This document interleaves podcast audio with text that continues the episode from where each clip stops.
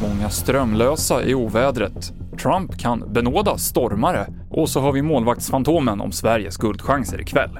Vi börjar med stormen Malik som har dragit vidare österut, men det är fortfarande hårda vindar i sydligaste Sverige.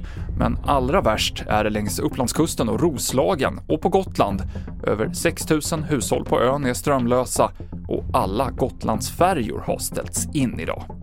Och stormen drog fram över Danmark igår. Där har nu broar, tåg och färjor kommit igång med trafiken igen. Däremot så varnas det för stigande vattennivåer. På norra Fyn och i fjordarna på Själland kan vattenståndet bli närmare två meter över det normala, rapporterar nyhetsbyrån Ritzau. Ingen är gripen efter gårdagskvällens skjutning i Rinkeby då en man i 20-årsåldern mördades i ett trapphus. Det är den sjunde dödsskjutningen i år i Sverige hittills. Donald Trump kan tänka sig att benåda de som deltog i stormningen av Kapitolium om han vinner nästa presidentval. Det säger han i ett tal i Texas.